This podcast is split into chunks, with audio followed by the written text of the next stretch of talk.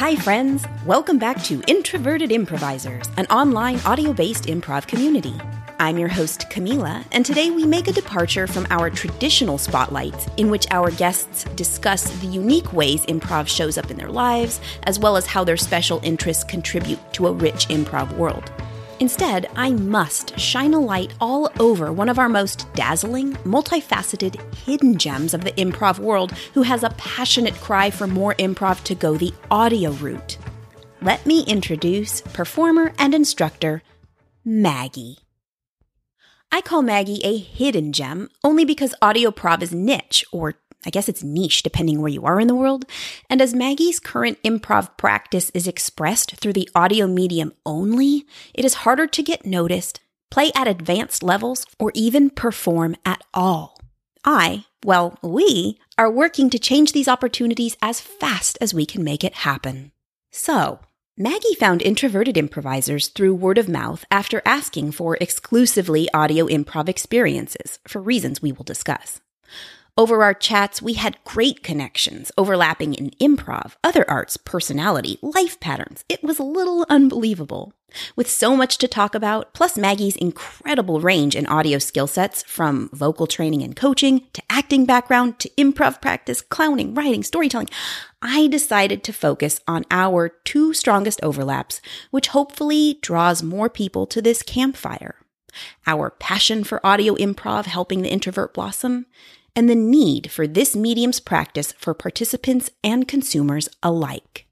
This interview has been given extra length and scope to address not only the desires, but the necessity of inclusion of audio in the improv world. While I could go on about the things audio can release from within the improviser, and any other creative type really, I'll let Maggie do the talking and let her improv be the example. I can always count on Maggie's scenes to have broad vocal range and character, high emotional stakes, and she will leap into play and fun, or sometimes just wait for a perfectly timed, loaded offer. And by the way, she can monologue and narrate like you wouldn't believe. And I'm thinking you probably shouldn't digitize your grandma's old recipes and instead hire Maggie to put them into audio notes because I can listen to her say anything. That's also why, for her set this week, it's a montage of Maggie, just showcasing her broad variety of skills. And speaking of showcasing her, let's get on with this spotlight interview. All right, Maggie, let's get started. So tell me five things you are you're digging lately, or five things about you.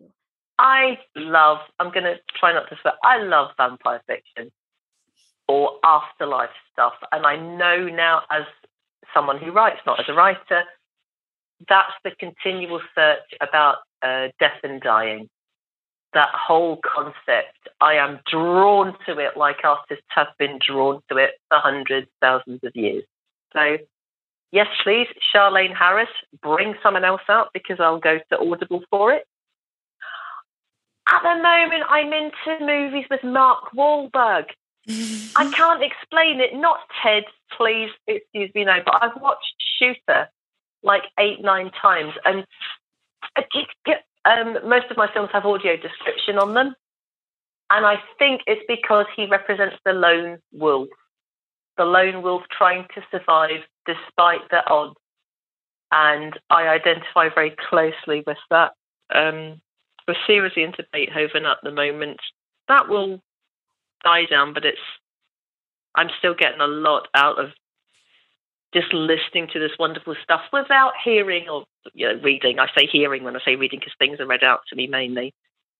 Liner notes and what it's supposed to mean and what he was doing. I don't care. I just want to experience it through headphones.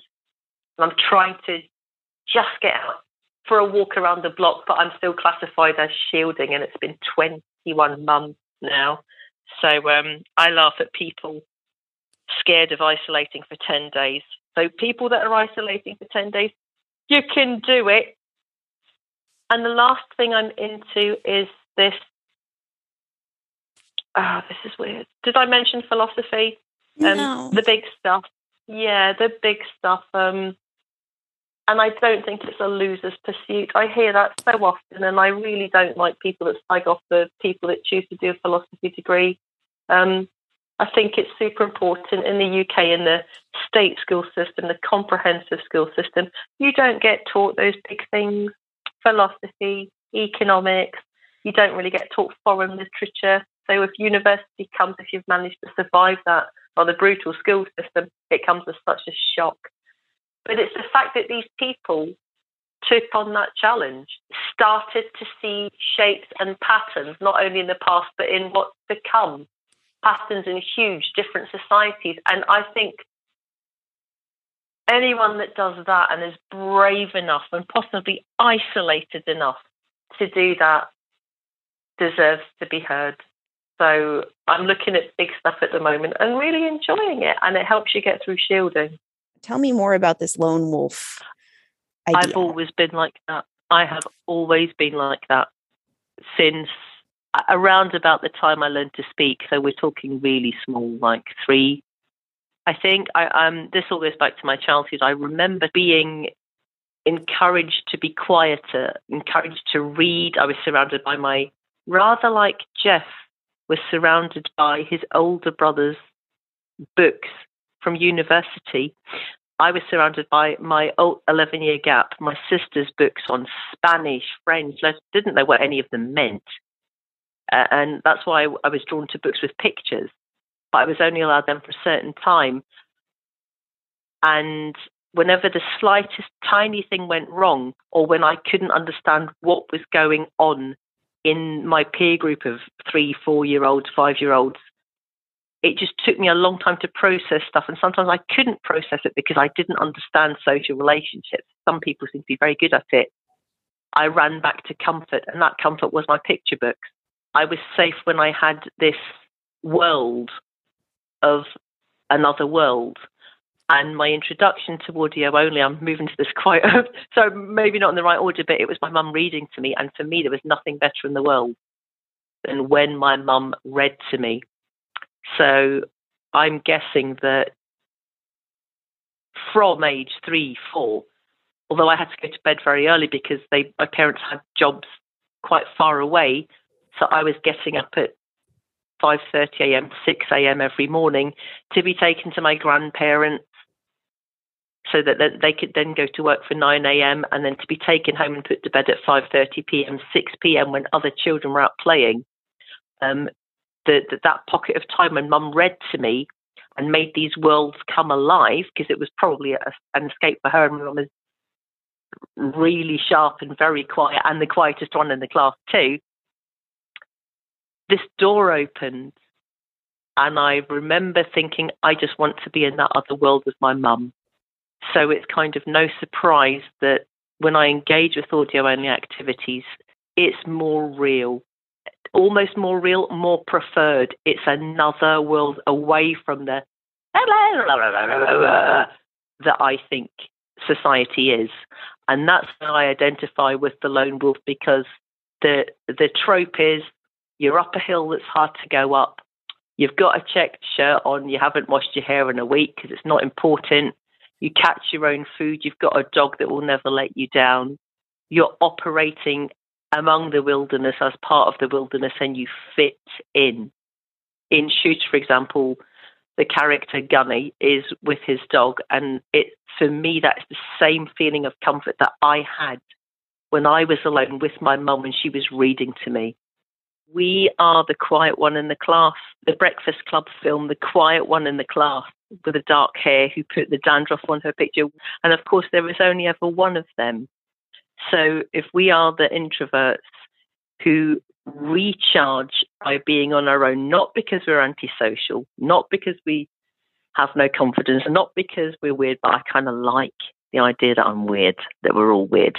If that's how we need to recharge in order to operate lightly among others and be our best, oh, I nearly said be our best version of ourselves. I hate that phrase so much. That's how we that is our sleep. That is our personality sleep so that we can recharge to survive. Uh, interesting. How do we find each other and also not too much because we also like being love? How do we find it, each other just a little bit? it, I wonder if we're replaying childhood again. I remember I said I wasn't going to talk about my past, and here we go. Um, first day of school, there has been nothing as frightening in my life since the first day of school. It was awful. I didn't see it coming. Um, to continue with the story of when I had to get up early in the morning so that I could be left at my grandparents, I basically grew up with my grandparents, not because of neglect, but both my parents had to work a job. So you get more freedom there. And I was allowed to play with my grandfather's tools in the cubby hole and uh, Nana, they were called Nana and Tommy, not Granny and Grandad, Nana and Tommy. And if she was baking, I could just reach up a little hand and steal something that was being baked and thought, oh, I got away with that. The machine knew what was going on and I was allowed to do that there. And that was my kindergarten. That was the first five years of my life. So one day I was given clothes. It was a formal cardigan and a tie and a shirt and a skirt. And I was walked some, taken somewhere. And then my grandfather just said bye bye. And I was left in this playground with lots of people my size and I couldn't move. I couldn't talk. I couldn't move. I thought I was being given away. It was so strong and frightening and horrible because I, I had been protected. We all got barked at by, it was probably the deputy head, but being told what to do by this strange lady with a pointy nose called Miss Davis, whose car tyres I eventually let down when I was eight year, years old, but she deserved it. Thank you. Um, that, God, that sounds awful, but she did deserve it. She was very cruel to children, like that teacher in the Matilda film. Think of that, times it by 10. Miss Davis, 1974, she was evil. and we were all branded, we were all given a cardboard put round our neck with a number one or a number two on it. And that was now basically our kindergarten class or nursery class. So the first day of this school was a half day and when my grandparents turned up, I just ran to them. Once they were there, I sobbed and sobbed and sobbed and sobbed because it was over. And I remember thinking, well, that's over. We can just back to stealing the, the, the baked scones and playing with Tommy's tools. But I had to go back the next day and the next day. And that was when my problem with formal education started. I did not want to go. And I've never liked school, hated it. Uh, even college, university, hated all of it which is why I'm a lifelong learner now. I'm studying what I want to study. I'm looking into fields that I want to look into. All of that sounds very familiar. but let's keep this about you. So, how does the quiet one find their voice? Because you obviously have, because you're so outgoing and your improv choices are really bold, really wonderful. Uh, anything from from voices to emotional commitment to the action that you take when I used to sing, I don't sing so much now, but, you know, or when I act, or when I'm doing improv, especially audio only improv, I don't dip a toe in. I immerse in it. I am there. It is real. Uh, Kate Bush said, um, saying it could even make it happen. It's real if you choose to believe it's real. Just because other people can't um, hear the scary worms, that's a reference to the uh, Bunkers podcast even if other people can't see what you see, it doesn't mean it's not real. All that means is it's not real for them.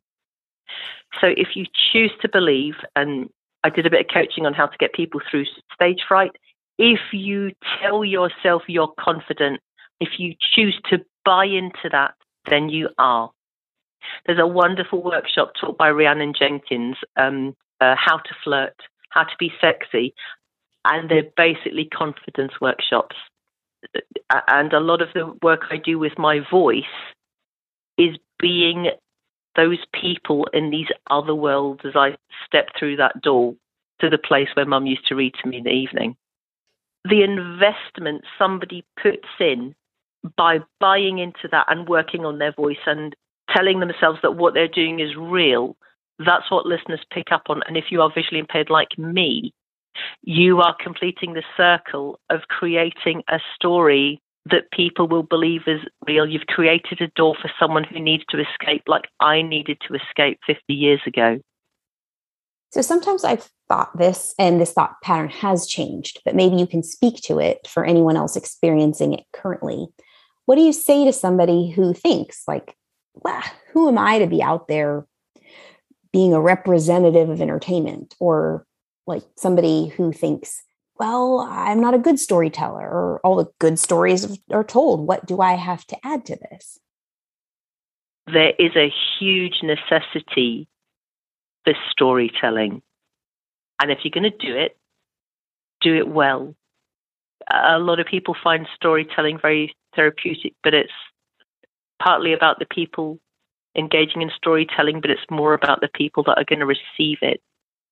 Humans, we're, we're, water bags filled with hormones, aren't we? there's this, and you know, we have to operate in a kind of technical age. But the bags of water with all the hormones have something really annoying called feelings.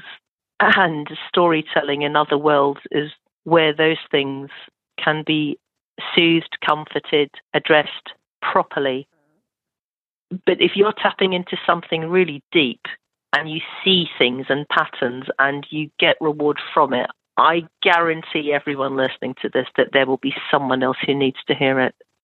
Mm.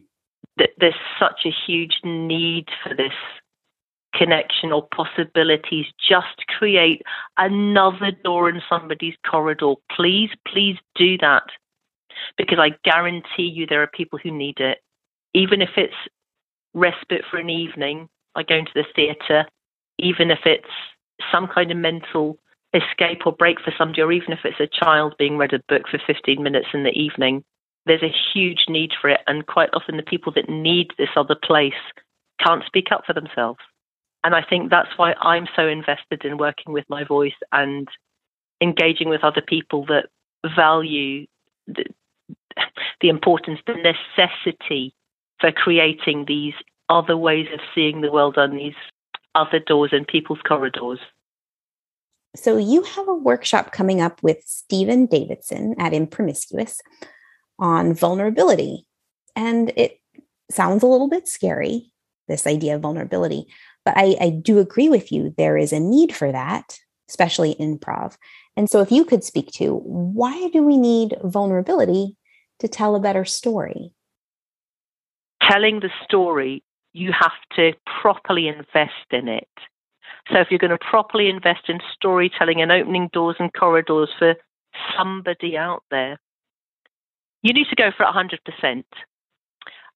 And the reason I go for things 100% is because of the clowning training I had. Clowning training has a rep for it'll tear you down, it'll destroy you, and then it'll build you back up. I had a wonderful teacher called Jerry Flanagan. Still teaches in London. He's circus trained. He's amazing. And clowning training is about vulnerability. Nothing will train you in how to use and work with vulnerability more intensely and thoroughly than clowning. Yes, it's difficult, but that's the point. It gives you power as a performer and it lets people see themselves in your performance. So I try and do that with my voice. As you unlock these doors, I keep going on about unlocking doors for people, but you're almost telling people to give themselves permission to jump in fully to the thing they're trying to express jump in fully to singing. So many fabulous voices I've heard from people who don't sing in a choir. And then you'll give them clowning or improv exercises, wee, wee, wee, and they'll find this huge voice. It's happened so many times, and I've then phoned somebody, hello, do you have room for a new singing student? Okay. Um, it's giving people permission to feel and to express that feeling. And as you've probably worked out by now, I give myself 100% permission to do that. Give yourself permission to go way over what you think is needed, especially on audio only. For, so, for example, if, if you, you're acting or on stage or doing improv on Zoom or doing improv on, you know, in, in a room for others, and somebody says, I need you to be frustrated when you say that, they can show frustration in so many ways with their body, with their face, but vocally, all you have is the tone you choose, the tempo, and silence. Mm. So, uh, for example, somebody might think, well, I'll, I'll do that, that'll be enough. I'll pretend to be frustrated. Oh, that's annoying. you might think you're only, you'll, I'll give them 50% because I don't need to commit to really showing what I feel. Mm. People, if you're thinking I'll do 50%, people won't pick up on that. They'll hear somebody pretending to be frustrated. But if you think, right, I'm going to go for it and I'm really annoyed about that, yeah, that's going to come across as maybe more convincing. But that is 100% going for it. You need to reach. And that reaching, that's the leap of faith. That's the risk taking. That's the vulnerability place. You need to make yourself vulnerable every single time you step on that improv stage. Because if you don't, you're not letting the experience flow through you. You have to let go. And so many people don't because they're worried. What's the worst thing that can happen on stage? What is the worst thing? What people stop listening? It's we're playing, we're having fun. I was going to say we're not fixing the world, but maybe we're healing it a little bit in the stories that we tell. But unless you give yourself, you, need to let it flow through you because it's not actually your tale, it's for other people. You need to make that escape for them, that door in the corridor, real. So, what can we say to people who are considering what improv can do for them and what this vulnerability aspect can do for new and veteran improvisers alike? It gives you flexibility. When the big wind comes, when the big rain comes, when the earth shakes, you can flex and adapt, and that makes you strong. The thing I referred back to first day of school, I couldn't move. I mean, I was, I couldn't move, I couldn't talk, I couldn't cry because I, I had no I could see no options. I was blinkered. Improv is about not planning. And the more you give up your ego, give up your fear, look at pride as something to poke fun at and make fart noises at, as we tend to do in our sets, Camilla, right? There's lots of fart noises in our sets, right? You're slowly bringing them to you. Improv teaches you in a really gentle and fun and nurturing way. Oh, what if I just say yes to that? That hmm. wasn't my idea, but I'm just going to hop on board and see what happens because I'm somewhere safe. Improv is about being open to what the other people are doing. And it's about being able to have their backs and the having their backs, your pride, your ego, your fear, it needs to be to the side. Walk the walk, don't talk the talk. Meaning, I've got your back, means the most important person on stage with you isn't you. It's the person opposite you, or the two people opposite you, or holy hell, it's a four person scene. Ah, really difficult, really difficult. I, am going to big us up. Even more difficult on audio only when nobody's got cameras on, mm. but so satisfying when it works. And those sorts of things, they only work when your one job is to look after the other people in the scene. And that doesn't mean I'm going to make loads of suggestions and I'm going, I'm going to control it. I'm going to plan it. No, no, no, no. Planning? What? No, forget it. Bye bye plan. You're an absolute waste of time and a nightmare. Bye bye funny.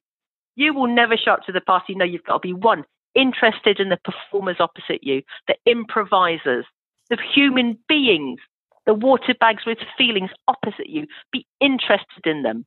And when they make characters on stage, you've got to be interested in their ideas and buy into them. The flexibility you get from improv training and the, the, the work with vulnerability you get from clown training, it feeds into the other artistic pursuits the acting chops come in really useful for improv. Uh, some singing training comes in really useful for improv. But, but you do get this wonderfully um, wonderful flexibility that comes, and so just just try it. I'd say it's the least scary of the artistic pursuits. Maybe I don't know. I haven't done watercolors. I don't think I will now with most of my sight gone. but try it. It's it's it's about learning that flex tool. It's about being stupid and silly and crazy and expressing yourself and communicating and going on that journey together. And eventually, it's about making your number one job having the back of the person, your opposite, so that you can get out the way to allow your improviser to play with them in a in a very innocent way. Let's talk about that in the audio medium specifically. Um, I am incredibly passionate about the audio medium.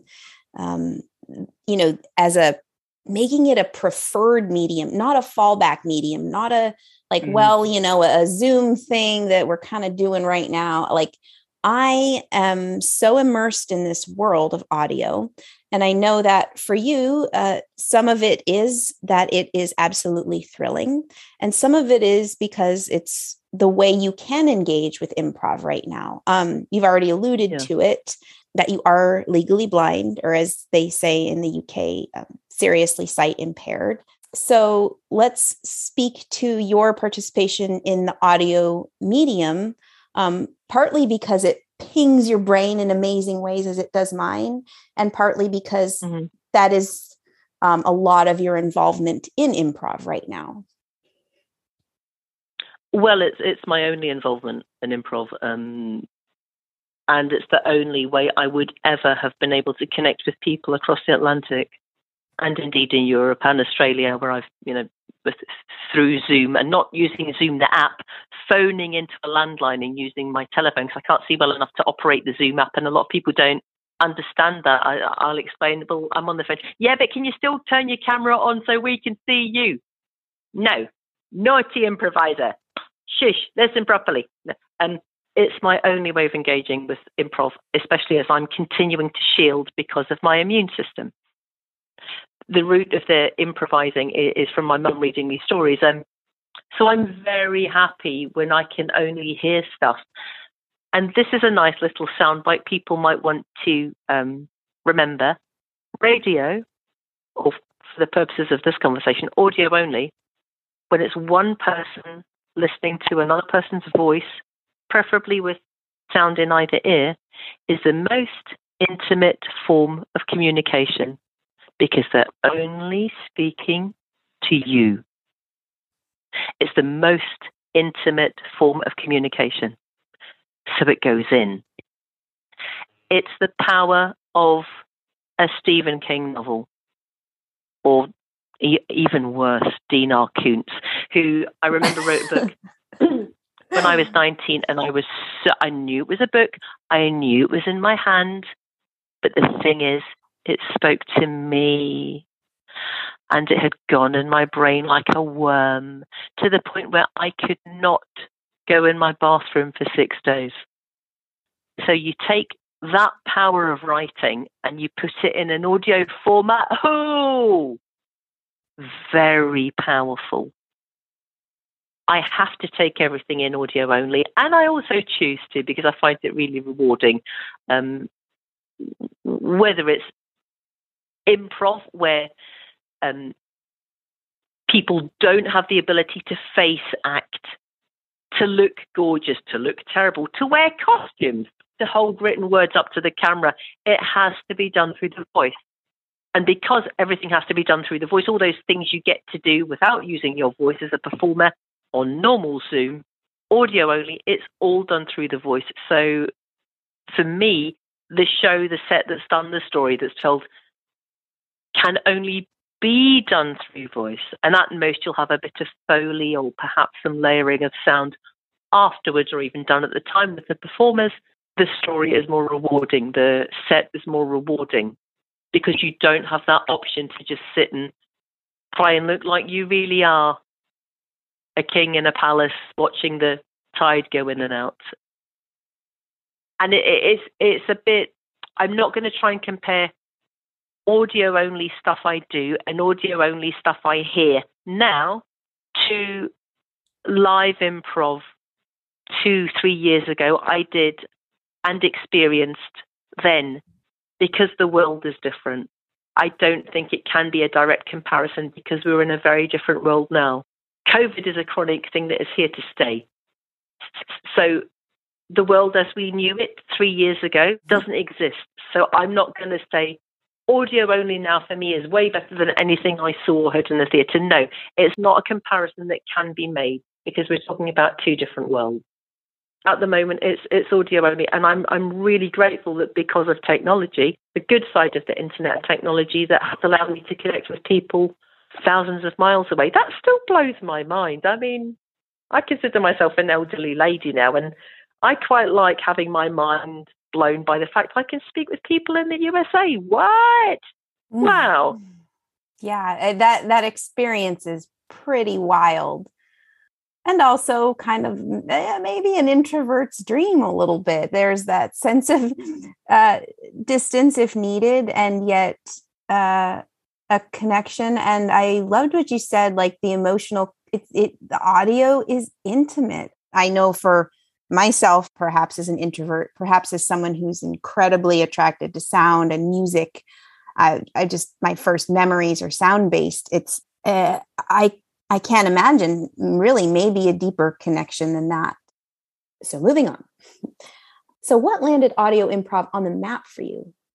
As soon as I took a course, an audio only course with Stephen Davidson, I re at Impromiscuous, his school in London, um, which does a lot of online work now, I realized how brilliant the medium was. Um, it's always been looked down on by others, uh, quite wrongly, as the toothless banjo picking second cousin of anything visual. But the more I find sighted improvisers being brave enough to try it, because many of them are frightened of it because everything's in what you say everything's in your vocal performance on audio only, isn't it? The more I see them really getting tons out of it, instead of being one square among 12 on a screen where people are clearly sat in their bedrooms or whatever it is, the more they come over to it. I don't need to sell it as a medium. But after I did the first course with him, I then started to search for it elsewhere and I couldn't find it. I mean, we're you know, we're talking about Eventbrite reading out 100, 200 events to me. And the few things I did find were once a month, audio only, open jam, all levels welcome. And some of them worked. Um, some of the teachers were phenomenal. I think I met Karla Dingle, the, uh, an amazing acting coach and uh, improviser. I mean, um, she runs her own school, Dingle Drama, and um, I think she's the education manager at uh, Queen City Comedy audio only is vital and necessary. And it is appalling. I might be offending people, but it's appalling that some places don't have any audio only courses because you are ruling out any visually impaired people taking part or anyone that doesn't have broadband taking part. Right. End of. I think that's self explanatory. How can we be excluding huge minority communities from playing with us? How on earth can we be doing that? We are. I hope these things change because they need to. But also, um, I can't speak on behalf of visually impaired people. I don't know any. I mean, maybe two, but we don't all hang out together because we can't see properly. So I, I'm not representative of them at all. We're all individuals. I cannot speak on behalf of a group. You know, my main thing isn't my disabilities. So I'm here as Maggie, an improviser and performer. I'm not here as Maggie, that poor lady who's lost most of her sight. That's not how I see myself. Um, you know, I have this passion for audio only, and it's connected to my childhood. It's now a necessity because of my sight loss. For me, that's a big second. And I'm going to annoy Jeff and say it's 110% second. yeah. So, what has the journey been like since then, since discovering it? What path have you gone what path have you been able to go with it? I kind of picked up people on the way, and I don't mean to convert them to my way. I meant I picked them up in my mental memory of that's a lovely person to keep studying with. That's a brilliant person who knows about inclusion eh, on a sighted Zoom, inclusion of visually impaired or non-broadband people on the sighted Zoom, and they can do it. They just they just very they want to include everybody. That it's not even an effort for them. They just they are very good at including everybody because they are phenomenal teachers. And those people I started chatting with about, oh, is there any chance of an audio only course? And other places, the audio only jams were like a chimp's tea party. Mm-hmm. Uh, 13, 14, 15, 16, and some people taking the opportunity of, because they didn't value the medium, of being incredibly rude to others, um, interrupting people's accommodations during the name circle. I will never forget uh, an individual who will remain nameless when I was trying to mention my accommodations about being blind and um, I can't I think it was I mentioned something like COVID. I can't but a fairly big thing that may not have been obvious to a fully sighted person. And immediately after me, somebody said, "Oh God, that's the thing accommodations. Anyone with accommodations, you guys, you make yourselves very difficult to work with." And that's the biggest shock I've ever had in nearly 12 years doing improv. It is the biggest shock, but it helped me realize the kind of people I don't want to be doing improv with. I, I stayed for the rest of the session, but I was kind of, I mean, I've never ever had that happen. And mm. as I related the tale to other people, they couldn't believe it, you know, jaws open, this kind of thing. And I just tended to stick with the places at first, mainly Impromiscuous, then through Impromiscuous, Rhiannon Jenkins, who runs her own school as well and works for other schools. Slowly, slowly, people are talking with me and showing a real interest, asking for my input on how to run a fully audio only course, not for beginners, because once you've got 10, 11, 12 years under your belt, doing courses at beginner level aren't as satisfying as doing a more advanced course. But there are very few advanced level, uh, post uh, three year plus, four year plus advanced level courses on audio only out there. They all tend to be beginner jams Mm-hmm. Um, things are slowly changing, but I've reined in my efforts now. I only talk to two or three schools who are genuinely interested in starting these uh, things up, rather than trying to promote a one a one woman message. And um, I've been in uh, classes, weekly drop ins, like Michelle Gilliam at uh, Milwaukee Improv. She runs a YAP yes and practice session, and sometimes their camera is off, and through Michelle Gilliam at YAP, I met Jess O'Neill, who mm-hmm. is one of your great improvisers, and I found you. So um, the people who are serious about audio only and respect the medium, we we have this radar out all the time, and we just detect each other. Um, I can hear it in a jam if there's 15 people, the ones that are take to it very naturally, the ones who respect the medium, and I try and stick with with those people because they clearly love it and they understand the, the value of it. And I think the advantage on Zoom that it has over cameras on Zoom, which to my mind only detracts from the from the reality of the work you're doing. Because when your eyes are closed, and this is what sighted people doing audio only tell me the first time they do it, when their eyes are closed, they all say, Oh, the pictures are so much more vivid. And when I first heard that, I thought, well, all I could think of was sarcastic comebacks like, haven't you heard of radio? Haven't you listened to a talking book? Audible is worth squillions. For mm. a reason, it's a talking book. Of course, when you close your eyes, the pictures are more vivid. That's why we have things called nightmares. As I've found more people coming around and trying audio Zoom and then realizing it is something they can do. They don't have to be professional voice artists. The world slowly grows, and that's a rather lovely thing.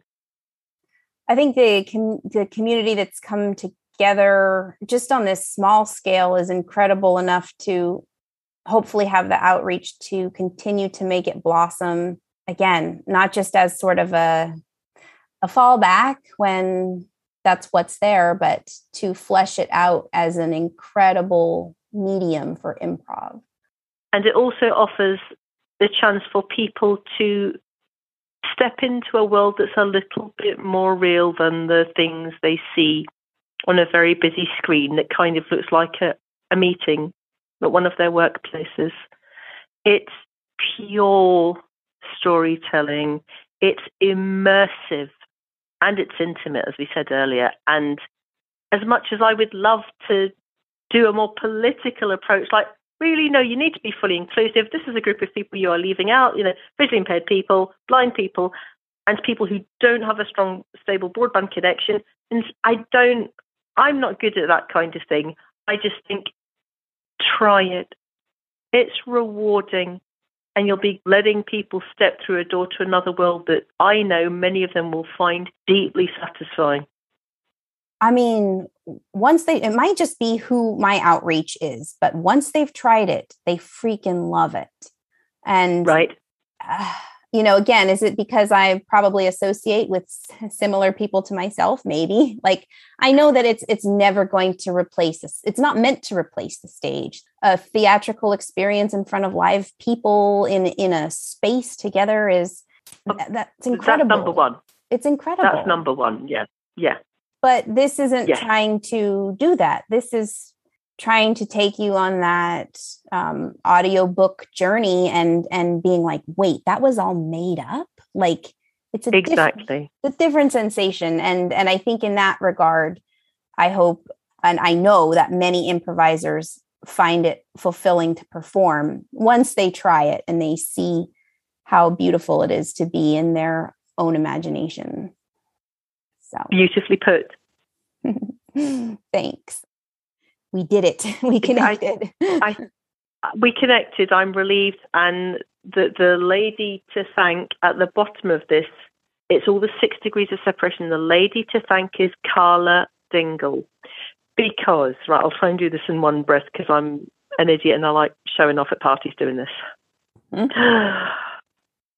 Karla Dingle is a phenomenal improv and acting coach and actor and improviser. She is important at Queen City Comedy. In her absence, she recommended Michelle Gilliam, who runs Improv MKE and YA, YAP sessions. Her cover tutor one week was Jess O'Neill, and I heard how phenomenal Jess O'Neill was and say, What do you do? And she mentioned introverted improvisers. I followed it up and then I found you.